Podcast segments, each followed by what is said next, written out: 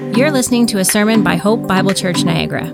We believe in unapologetic preaching, unashamed adoration of Jesus, unceasing prayer, unafraid witness, and uncommon community. If you have yet to do so, we would love to have you join us for worship in God's Word on Sunday mornings. For more information, visit us online at hopeniagara.ca. Thanks for listening. Good morning, Hope Bible Church, and uh, Happy New Year. I'm delighted to be able to open up God's Word with you this morning. Uh, my name is David, and uh, for those you who don't remember, and uh, Pastor Ross asked me a little while ago to preach on the first day of the year, so here I am. And, uh, and I praise God for that. It's quite interesting. Um, a couple years ago, uh, when this church belonged to Bethel Baptist, um, I was asked to preach here, and, uh, and now a couple years later, I'm preaching here in Hope Bible Church. And so it's, we praise God for all that He's done in the last couple years. And, and, uh, and just, uh, I think, is, is, Shane here this morning? Uh, we just praise God. Shane, good to see you, man. Remember last year at this time, it wasn't looking too good.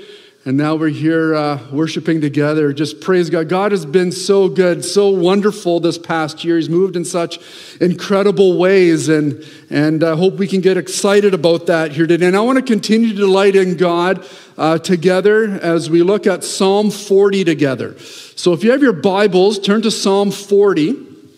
Um, get your phones out because I know there's Bibles on your phones. Get them out.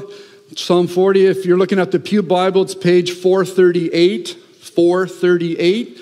I love to um, have you follow along with me as, as I read. So, Psalm 40, and this is the word of God here this morning.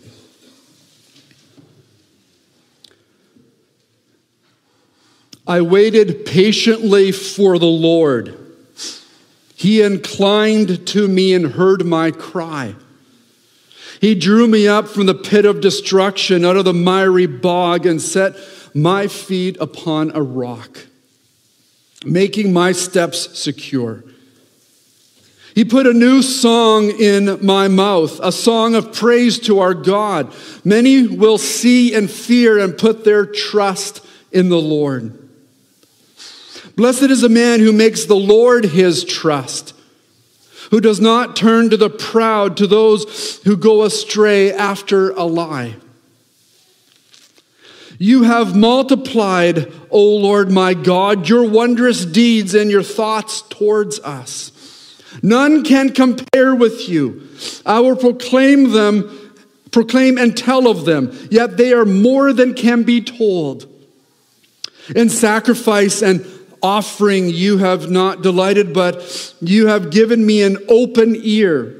Burnt offering and sin offerings you have not required. Then I said, Behold, I have come in the scroll of the book. It is written of me. I delight to do your will, O my God. Your law is within my heart. I have told the glad news of deliverance in the great congregation. Behold, I have not restrained my lips, as you know, O Lord. I have not hidden your deliverance in my heart. I have spoken of your faithfulness and your salvation. I have not concealed your steadfast love and your faithfulness from the great congregation. As for you, O Lord, you will not restrain your mercy from me. Your steadfast love and your faithfulness will ever preserve me. For evils have encompassed me beyond number. My iniquities have overtaken me and I cannot see. They are more than the hairs of my head. My heart fails within me. Be pleased, O Lord, to deliver me. O Lord, make haste to help me. Let those be put to shame and disappointed altogether who seek to snatch away my life. Let those be turned back and brought to dishonor who delight in my hurt. Let those be appalled because of their shame who say to me, Aha, aha. But may all who seek you rejoice and be glad in you. May those who love your salvation say continually, Great is the Lord. As for me, I am poor and needy. but the Lord takes thought for me. You are my help and my deliverer. Do not delay, oh my God. This morning, I want to begin this message with a question. And, and the question is simply this How's your, your faith this morning? Or maybe, maybe can ask it a different way. How, how's your joy in the Lord this morning? Uh, if you notice, verse 16 is sort of the, the, the, central verse of this psalm. And it says, May all who seek you rejoice and be glad in you. May those who love your salvation say continually, Great is the Lord. Isn't that a great verse for, for a, a theme or a model for, for our church? May we continually say week after week, day after day, or month after month, year after year, Great is the Lord. Can we not say that here this morning? Great is the Lord. Is that where your heart is this morning? Are you rejoicing? Are you glad? Maybe, maybe you, you took up Pastor Ross's challenge uh, on uh, Christmas Eve. Remember that challenge he said? And all the celebration that you do over Christmas, may it feed your soul. May, may not be an end in itself, but, but may it feed your soul and telling your soul that something great happened at Christmas. God sent his one and only Son, Jesus. And maybe, maybe your heart is encouraged. Maybe you've been energized. Maybe you're hopeful. Maybe you had a, a, great time off this past week and, and you're ready to go and you've, you've seen some family and you've been greatly encouraged. And uh, maybe that's you, or, or maybe there's been sort of a revival in your heart or in your life, and, and, and yeah, you are saying fully with, you're trusting God and you're saying, Great is the Lord, and you're saying that continually. Maybe that is you this morning. But maybe, maybe your faith, maybe your heart is a little indifferent this morning. You know, sometimes uh, Christmas might not be that encouraging. Um, maybe it brings up difficult memories, difficult times in the past. Uh, kids are home from school, right? Routines are, have changed, and maybe things aren't going too well. Maybe your spouse is home from work, and maybe that's not going too well either. Maybe you're tired.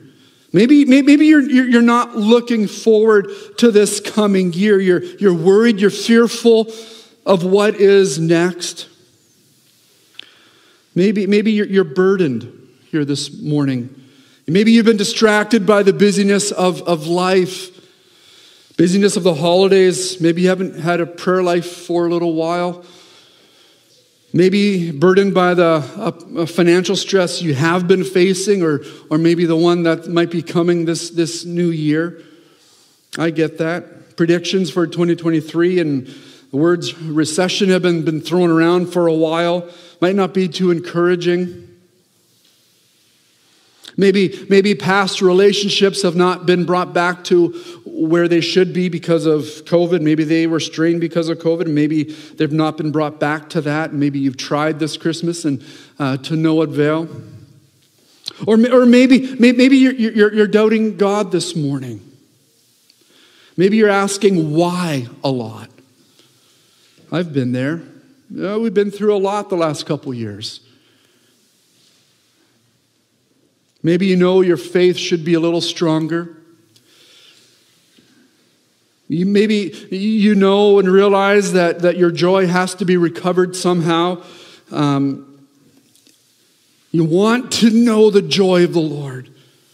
Maybe you've, you, but, but joy seems so far away. And maybe you've, you've, you've read your Bible, you've, you've, you've posted, um, written the, the promises of God and posted notes and put them around the house, or, or, or, or maybe you have gathered with, with God's people and maybe you have searched for unrepentant sin, or maybe you have prayed and maybe you've prayed and gone on those prayer walks and, and perhaps in desperation, You've gone on spiritual retreats. Maybe you've fasted for extended period of time, but, but still there seems to be this, this darkness this silence, this doubt. Wherever you find yourself here this morning, whether you're, you're seeking to recover the joy of the Lord or, or, or, or if, if you just want to maintain this joy that you have, I believe, I believe this psalm can help with that. Uh, it doesn't necessarily give us the whole answer, but I think it points us in the right direction. I think this psalm helps to fuel our faith to recover, in order to recover or maintain our joy in the Lord. And I think the theme of this psalm, or at least in part what this psalm teaches, teaches us here this morning is, is that joy in the Lord is established or maintained when we look back in faith at what God has done or at, what he, uh, at His grace in our lives. As we can see in faith, and therefore helping us to anticipate God's grace in the future, God's grace for this coming year.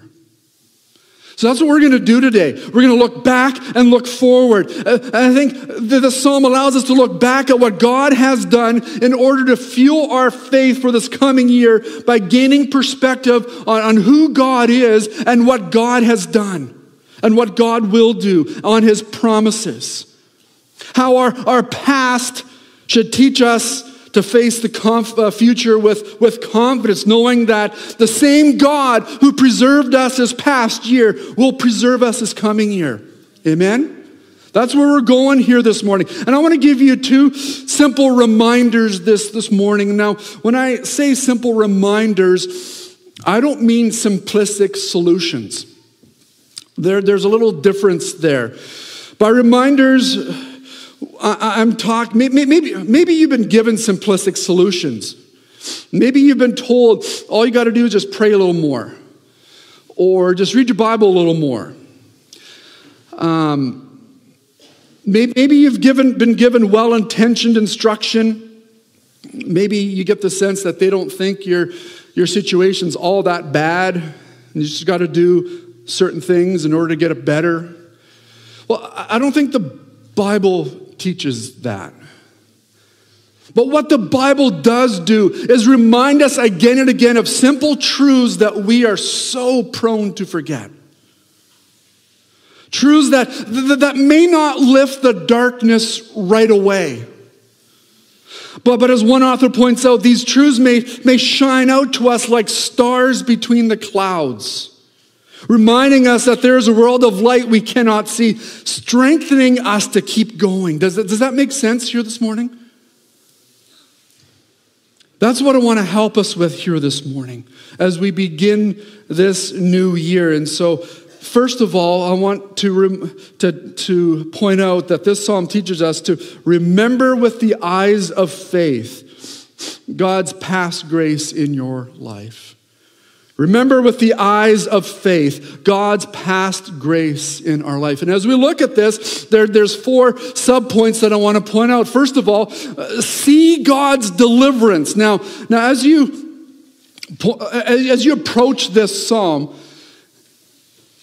oftentimes when we approach the psalms, we like to approach them individualistically, meaning that you take one psalm and you study that psalm and you don't really look at the psalm before or the psalms after that, that uh, in order to help you to understand the psalm you're looking at. Well, this psalm is part of a cluster of psalms. And that in order to understand the, the impact of verse 1 of this psalm, we need to go back a few psalms to understand what, what, what is this cluster of psalms teaching us?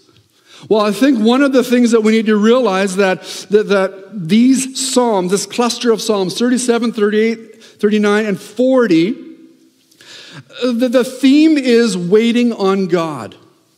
The theme is simply waiting on God. Chapter 37, we, we, it, it, it helps us and it tells us, rather, here to, to do not fret because oneself of evildoers, verse 1. Later on, it talks about waiting. Verse 7 Be still before the Lord and wait patiently for him. And it, and it mentions that again in verse 34 of chapter 37 wait for the Lord and keep his way. So, so 37 is about persisting on waiting on God. The answer has not come yet, but persist on waiting. And then verses 30, chapters 30 and 39, it talks a lot about, about personal self reflection. Um, it talks about in verse 38, verse 15, it says, But for you, O Lord, do I wait. It is you, O Lord my God, who will answer. Verse 21 Do not forsake me, Lord, oh my God. Do not be far from me. Make haste to help me. Verse 39, verse, chapter 39, verse 7, it says, And now, O Lord, for what do I wait? My hope is in you. So we have the psalmist here is waiting, waiting patiently, waiting perseveringly. And then verse 40, verse 1, it says, I waited patiently and I'm still waiting. No, no, it doesn't say that, does it? I'm waiting for the Lord. I waited for the Lord. He inclined to me and heard my cry. He drew me up from the pit of destruction, out of the miry bog, and set my feet upon a rock, making my steps secure. He put a new song in my mouth, a song of praise to our God. Many will see and fear and put their trust in the Lord. Do, do you see how important to understand the context? He, he's been, been waiting. We don't really know what he was going through or what pit of destruction he was talking about or the miry bog that he was in. But he was in one and he waited patiently for the Lord. And then the Lord turned to him and heard his cry. He lifted him up. It might be people that are trying to destroy him. It might be a set of circumstances he, he, he, that has him in this bog. Maybe it's been his own sin. But what David was doing here was praying and waiting on the Lord, living for him as he was waiting on the Lord. And he, and he's, and he said, he, he heard my crying, lifted me up. He was going through a season of darkness, but there is hope. God answered his prayer. And if you've been a Christian long enough, you know there will be seasons of hardship and trouble and darkness. But darkness for the believer is, is, never the end in itself. You have to understand, it's never the end in itself. We see and experience, still see the experience and effects of remaining sin all around us. And some things they do threaten to destroy our faith, to destroy or seriously question our faith. But here he looks back and he saw the hand of God moving in a powerful way. As one author puts it, God's nearness then does not mean that we will never, never walk in darkness. It does mean, however, that darkness is never an end, but only a means, the tracks, not the station, the pathway home, not the fireside. In the darkness, God tunes the strings of our souls, readying them for the coming praise. And that's what we see here how God acted in a powerful way to lift him up out of this of this bog that he was in. Notice verse 3 it says, He put a new song in my mouth. Isn't that amazing? A song of praise to our God for what he has done and how gracious he has been to David. And, and, and, and it's interesting, this, this, this phrase, he put a new song in my, in my mouth. Uh, the, the phrase new song is mentioned a few times in the Bible, and, one, uh, and usually, when it descri- usually when it is mentioned, it's describing uh, a, a new manifestation of God's manifold grace.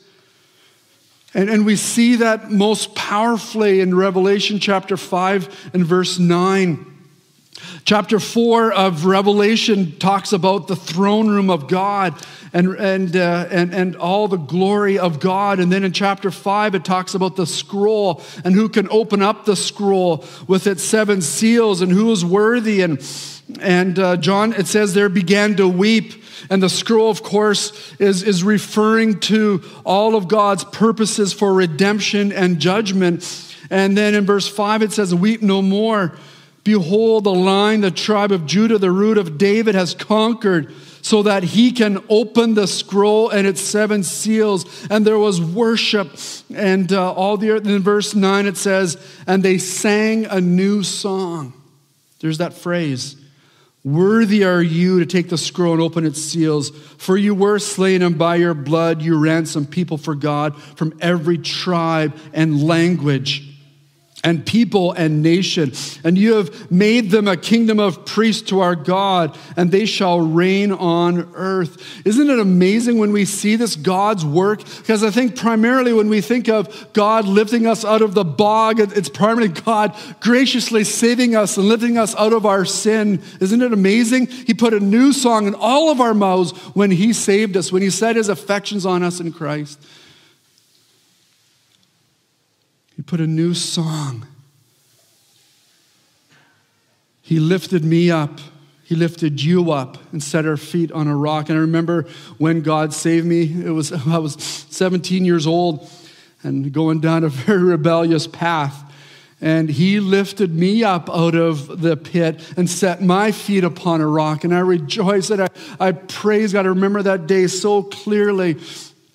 Um, I I, I was in church that Sun, uh, or that, I was youth group, if I remember correctly, it was youth group. And, and uh, my parents had the deal that if, uh, if, uh, if I wanted to drive the vehicle or have borrow their vehicle, I had to go to youth group. And you know what? It, it, it's really good to make your kids sometimes do stuff that they don't want to do. Because I did not want to go to church. That's the last place I wanted to go. But I figured, okay, if I go Friday night, then I can use a truck Saturday night to go with my friends and, and do rebellious things. But God had other plans. And you know what? For the first time in my life, I never wanted to leave that church. God saved me. I, a few months later, went on a missions trip, and, and, and it was just an amazing time. And He still has that song. You know, think back to when God lifted you, God saved you. Isn't it a great time? I love, I love, there's baptisms coming up. I love hearing the testimonies of what God has done in people's lives. It's a great encouragement. And you know what? And not, not only does God lift us up out of our sin, but, but He continues to deliver. He continues to answer prayer. He continues to help. The penalty and power of sin has been dealt with, yes, but the presence of sin is still here. And He continues to help through dark times, days of trouble, to lift us up, to, to help us. And we see here the deliverance of God. And then, secondly, we, we, we hear that, that realize that, that it is God who is working in your life.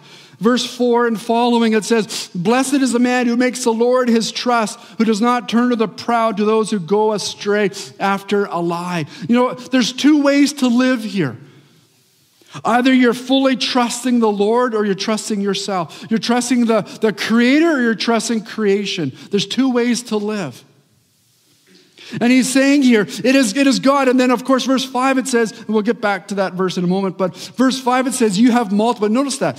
You have multiplied, O Lord my God, your wondrous deeds towards us and your thoughts towards us. None can compare with you. I will proclaim them, and yet they are more than can be told. It's amazing. He's describing what God did and he calls us to trust in him. Blessed is the one who trusts in him. Trusting God fully or trusting in anything else that is not God. Well, how do you know which one you fall into? Well, maybe one way, not the only way. How's your prayer life doing? Prayerlessness, as Daniel Henderson says, the book that I think in our small group we're going through, this coming year is our declaration of our independence from God. Who are you trusting this morning? Where's your faith this morning? Where's, where, where's your joy? Where, where, what are you chasing after for, for finding joy this morning? Are we walking by faith, trusting one who is more than able? Remember what God, it's amazing, verse 5. You have multiplied your deeds.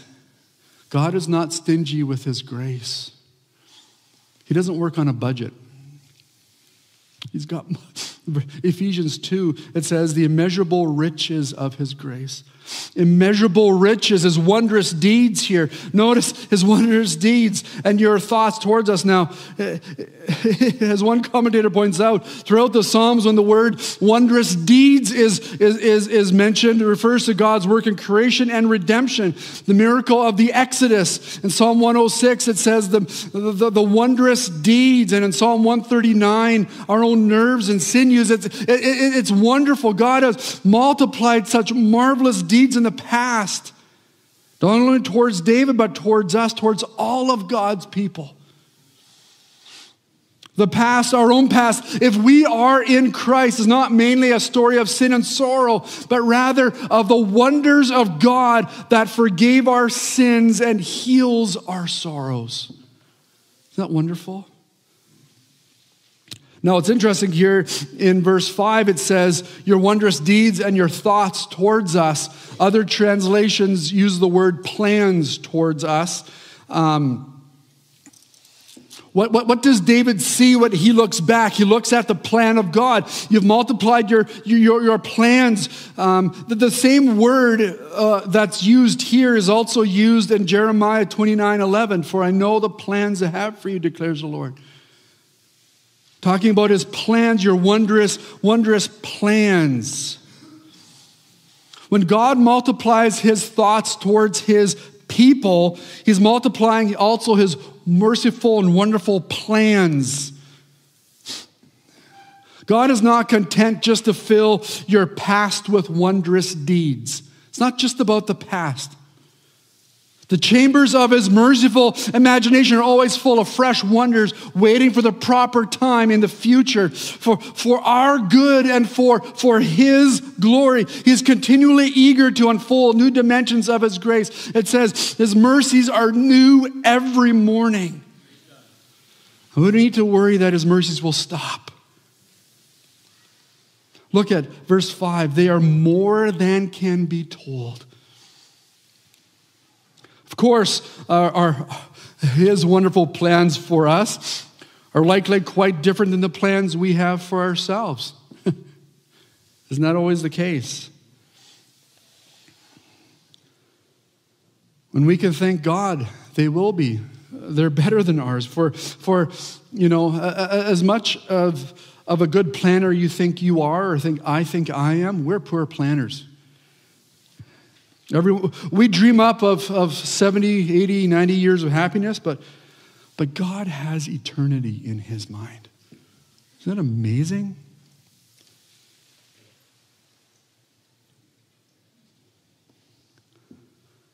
So, God's merciful plans then should not lead us to expect days of untroubled serenity ahead. Rather, Days that reveal more of the constellations of God's glory to us, as one author points out. Even if you must go through deep darkness to see them. Most of God's merciful plans of our God are those that will bring us to say, whatever it takes, great is the Lord.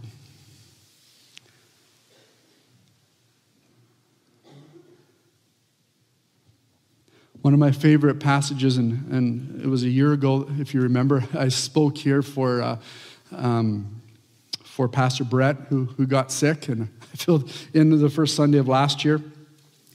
And uh, I don't know if it was that Sunday or the Boxing Day, I think I spoke as well, but um, my favorite passage in all of Scripture, one of them, is uh, Psalm 139. It says, Therefore you created my inmost being and knit me together in my mother's womb. I praise you because I'm fearfully and wonderfully made. Your works are wonderful. I know it all well. My frame was not hidden from you when it was made in the secret place, when it was woven together in the depths of the earth. Notice this Your eyes saw my unformed body. All the days ordained for me were written in your book before one of, before one of them came to be. God has my life planned out. And if he does, I have nothing to fear, right? I, I know it won't be easy, but, but sometimes it, it, it can be that simple, right? He knows every detail of your life. He, is, he has your life figured out, even if you don't. And know this He is working in your life for your good and for his glory, even though it's, it's hard to see. And if he has me in this spot, he will give me the grace to walk through it each and every day, no matter how hard. We, we trust that because he is wise, he is gracious, he's faithful, he's powerful, because God is good. He is worthy of your trust and is alone able to give your heart the rest it needs. So, as we enter 2023, do you believe with all your heart God is good?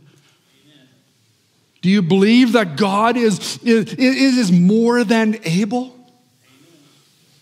Doesn't, doesn't, doesn't that strengthen your faith? and, and, and increase your, your, your joy. Suffer, well, you know, your suffering is never an end, it's a means to an end. Like I said earlier, I don't know what oftentimes what God's purpose is for your suffering or for my suffering. But at some point, we're going to have to fully trust Him because He is wise. He's good, He's all powerful. And giving your life to Him is worth it. That leads to this third point under looking back at God's grace. The, the, the, only response I think there is is dedicating one's life to God. In, ver- in verse 6, in sacrifice and offerings you have not delighted, but an open ear. But you have given me an open ear. Burnt offerings and sin offerings you have not required. Then I said, Behold, I have come in the scroll of the book that is written of me. I delight to do your will, O my God, for your law is within my heart. Here, the psalmist, he recognizes that all the sacrifices Uh, they were prescribed, yes, but they're not necessarily what God delighted in. He wanted to know where your heart was. He wanted to know that you're truly worshiping and that, that you've come and, and, and that your ears have been opened and that you're obeying the will of the Father, that you're obeying the will of God. It says you have given me an open ear. You know, it's a metaphor describing a believing heart, an obeying heart. I delight to do your will. Is that your heart here this morning? Delighting to do his will? Because David, of course, is speaking of himself here, and he did not do this perfectly. If you read David's life, he didn't live a perfect life. But this is pointing to someone greater, to David's greater son, King Jesus. Because this very phrase or this, these very verses are used in Hebrews chapter 10, verses 1 to 10, talking about, this, about how faithful Jesus was in giving his life to save us, to be that perfect sacrifice. And, and, and if you understand, if you read through Jesus' life, especially in the Gospel of John, it says there, My food, Jesus said, is to do the will of him who sent me to finish his work. Jesus didn't come down for himself. Jesus didn't necessarily first and foremost come to save. He, he came to do the will, which included saving a humanity of all those who would believe in him. He came to do the Father's will. John 6 38, he says, For I've come down from heaven not to do my will, but the will of him who sent me. And then even the Gospel of Luke, it says, Father, if you are willing, take this cup from me, yet not what? My will, but yours be done. And here, Jesus, as hard as, as, as he's describing, David is describing his dedication to God, it's, it's reflective of Jesus' dedication to the will of the Father, to the will of, of the one who sent him. And the will was to come down, born as a baby, as we just celebrated, to live a perfect life, to live a sinless life, to die a sinner's death, so that all who would believe in him will have eternal life. And that is a great example for us because the only response we have is to surrender our lives to Him. Surrender our lives to Him. Follow His will. And of course, that means to be people of the book, to be in the Word, because that's where the will of God is described for us. I know there's so much more I could say here, but I think time is running out here. But the, the last point as we look back in verses 9 and 10, it says, Tell your story. Tell your story of God's grace. Look at, I've, t- I've told the glad news of deliverance in the great congregation. I've not restrained my lips, as you know, O Lord. I've not hidden your deliverance in my heart. I've spoken of your faithfulness. I've not concealed your steadfast love and your faithfulness from the great congregation. Because telling your story, believe it or not, is a means of grace for other people. As you tell your story of God's grace, you are encouraging and building the faith up of others so that when they go through the darkness or when they go through challenges, they know, yes, okay, I can trust God because just as He's helped my brother, He's going to help me as well. Not the exact same way, it's for your good and for His glory. But it's so important to remember and, and to tell and to talk about these things. Um, one, of the big, one of the biggest failures of ancient Israel was the fact that they they did not do this. They did not tell their story. Judges chapter 2, it says there, after Joshua dismissed the Israelites, they went and took possession of the land, each of their own inheritance. The people served the Lord through their lifetime. Joshua and the elders who outlived him, and those who had been seen all the great things the Lord had done for Israel. And then later on in that verse it says, After that whole generation had been gathered to the ancestors, another generation grew up who knew neither the Lord nor what he had done for Israel. And then you can read on the destruction that happens in the book of Judges. They did not remember. So the psalm calls us to look back to see God's grace in an effort to build our faith up for the future and increase our joy. Looking back, I know, I, I know can be difficult. Maybe when you look back, you, you see your sin. Maybe you feel what David feels in verse 12. It says there, My iniquities have overtaken me, and I cannot see. They're more than the hairs of my head. My heart fails within me. Maybe, you, maybe me, that's what you see.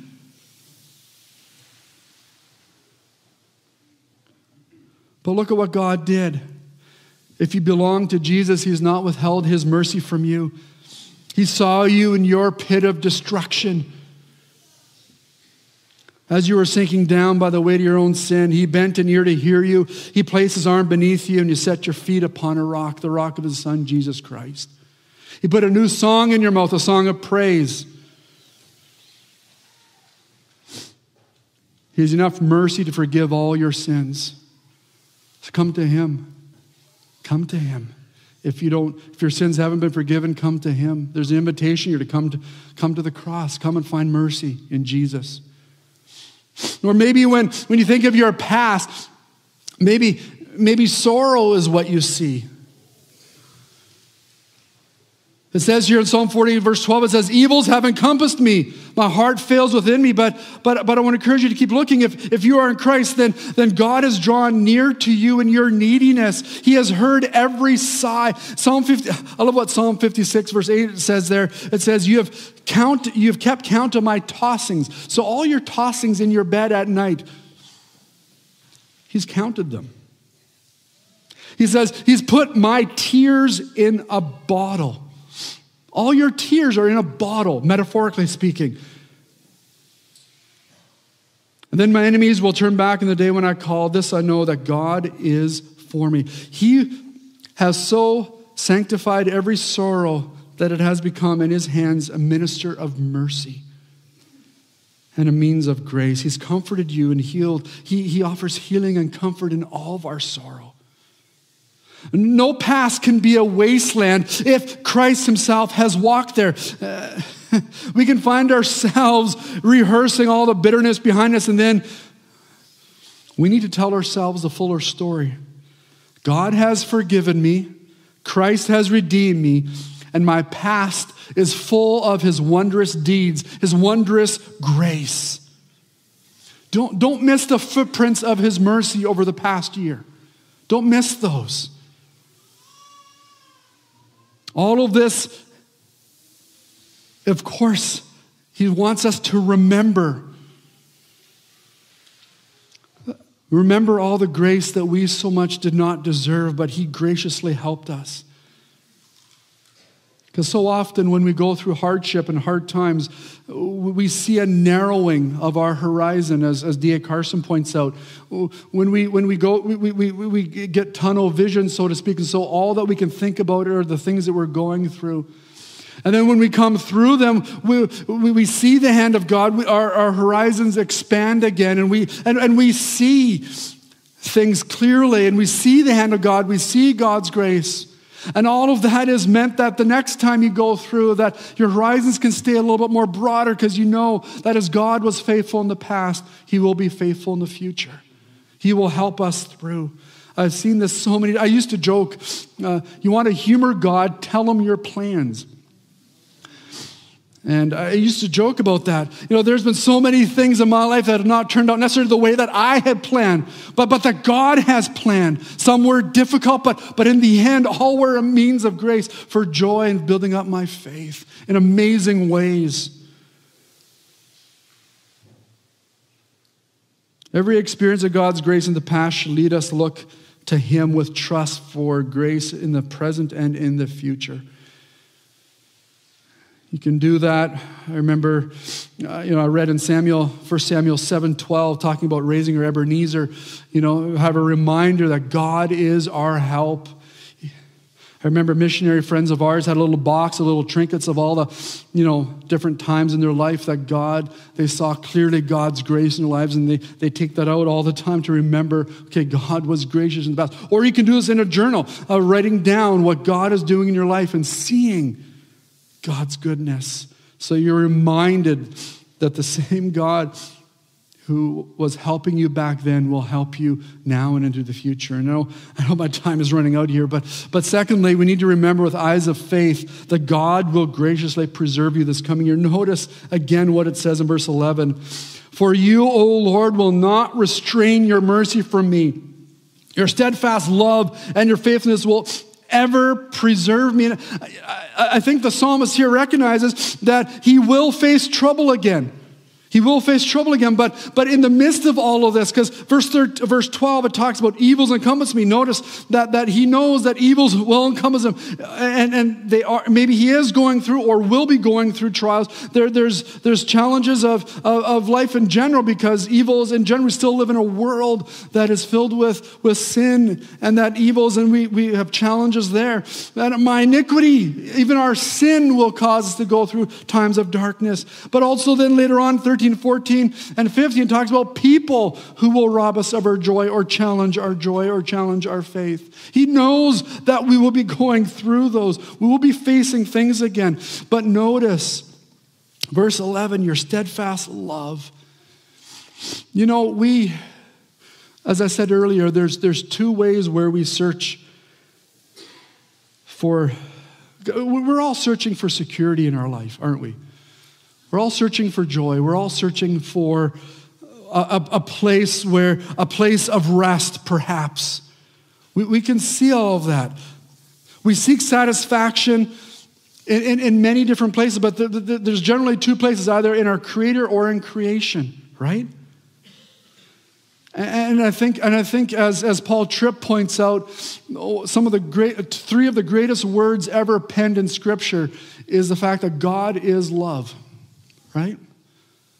How he is loving and he showed his love towards us in saving us and helping us and being gracious and wrapping his arms of love around us is that is where, where true security he knows where it's found uh, earlier on in verse 4 he says that he blesses the man who makes the lord his trust and does not turn to the proud because the proud they're chasing after other things for security Creation will never be our Savior. Remember that. Creation will never, ever be our Savior. The only hope is found in God and in His love for us. He's the only one who is able to carry our hope. Because He is love and because He has placed His love on you, you have security and hope, even when those scary moments, when they feel as if you have neither. The one who is love sent His Son of love to be a sacrifice of love so you could be rescued by his love and the rest in that love forever and ever. We have that hope, we have that security. Because as I said, our own sin, our sin can cause a lot of trouble. Evil in general, we live in a fallen world.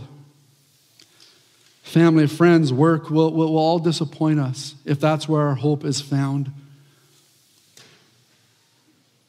And that's why verse 16 is so powerful to us. It says, Keep seeking the Lord in all things. Again, this should be the theme verse of our year. It says, That those who seek you rejoice and be glad in you. May all those who love your salvation say continually, Great is the Lord. He is so wonderful.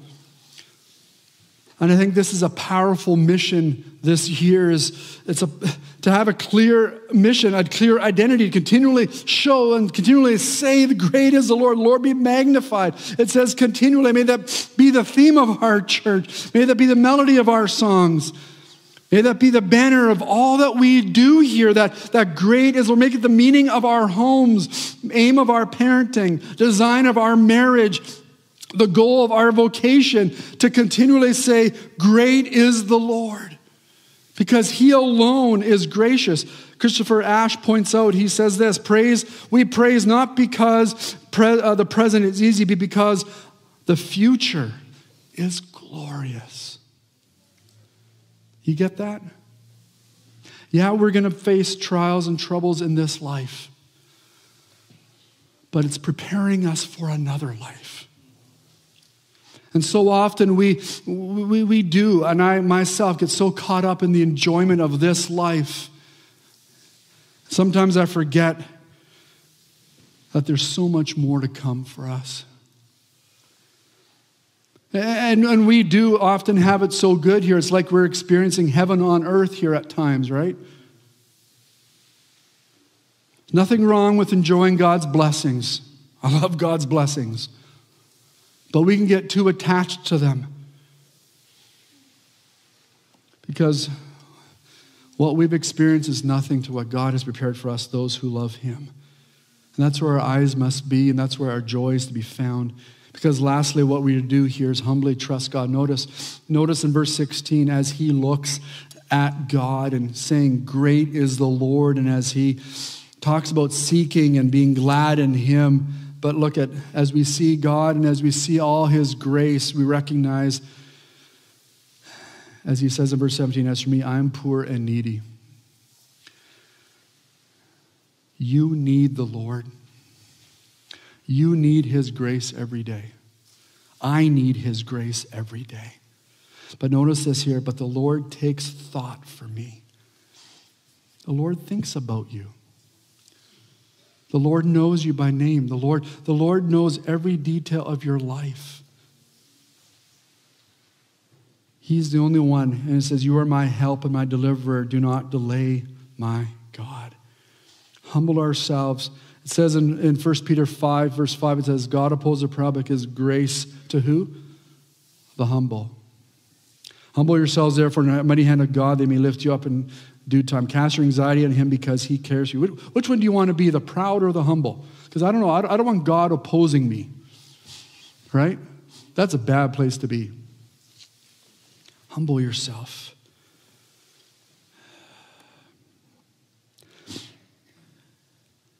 In closing, the psalm again is a part of a cluster of psalms that talks about waiting on God. Maybe you're here this morning and are still waiting.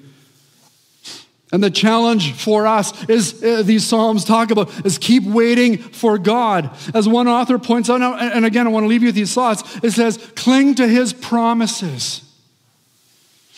Even when it, when it feels like he has abandoned them. Keep, keep crying out to him, even when you're unsure if he hears. Keep seeking his face even when it's the last thing you want to do. And of course, refuse the temptation, loved one. Uh, listen to this. Refuse the temptation when you find yourself tired of waiting As it says in verse 4, to go after a lie. Refuse that temptation to follow or chase after some refuge which God, other than God, to which you think promises immediate relief. Cling, wait, pray, seek, trust. And God will come and pick you up out of your pit of destruction. And if not in this life, we have a glorious life awaiting for us more than can be told. He will set your feet on a rock. So, so when we, as, as we find ourselves here at the beginning of a new year, recognize that we are surrounded by the faithfulness of God. Behind us are his wondrous deeds, right? We talked about that today. Before us are his merciful plans. Both of them are marvelous and more than can be told as David points out here in this psalm. With, with, such a God that is behind us and before us, we can't allow the past to swallow us, nor the future to worry us. I know that's hard. I, I struggle. I'm a worrier at heart. I, I, I tend to worry about the future all the time. I'm prone to that. And I know uh, as I'm prepared this psalm and preaching this psalm, I've allowed it to preach to my own heart as well because we are surrounded by the faithfulness of God. The past doesn't have to swallow us up, nor the future worry us because we are in His hand. His grip on us is stronger than our grip on Him. You do remember that, folks. And what we've learned here this morning, and these are my last words, is that the fa- past and the future belong to Him. And most importantly, so do we. We belong to Him. Amen? Amen? Let's pray. Dear Lord, I thank you for today. I thank you for how wonderful you are how faithful you are.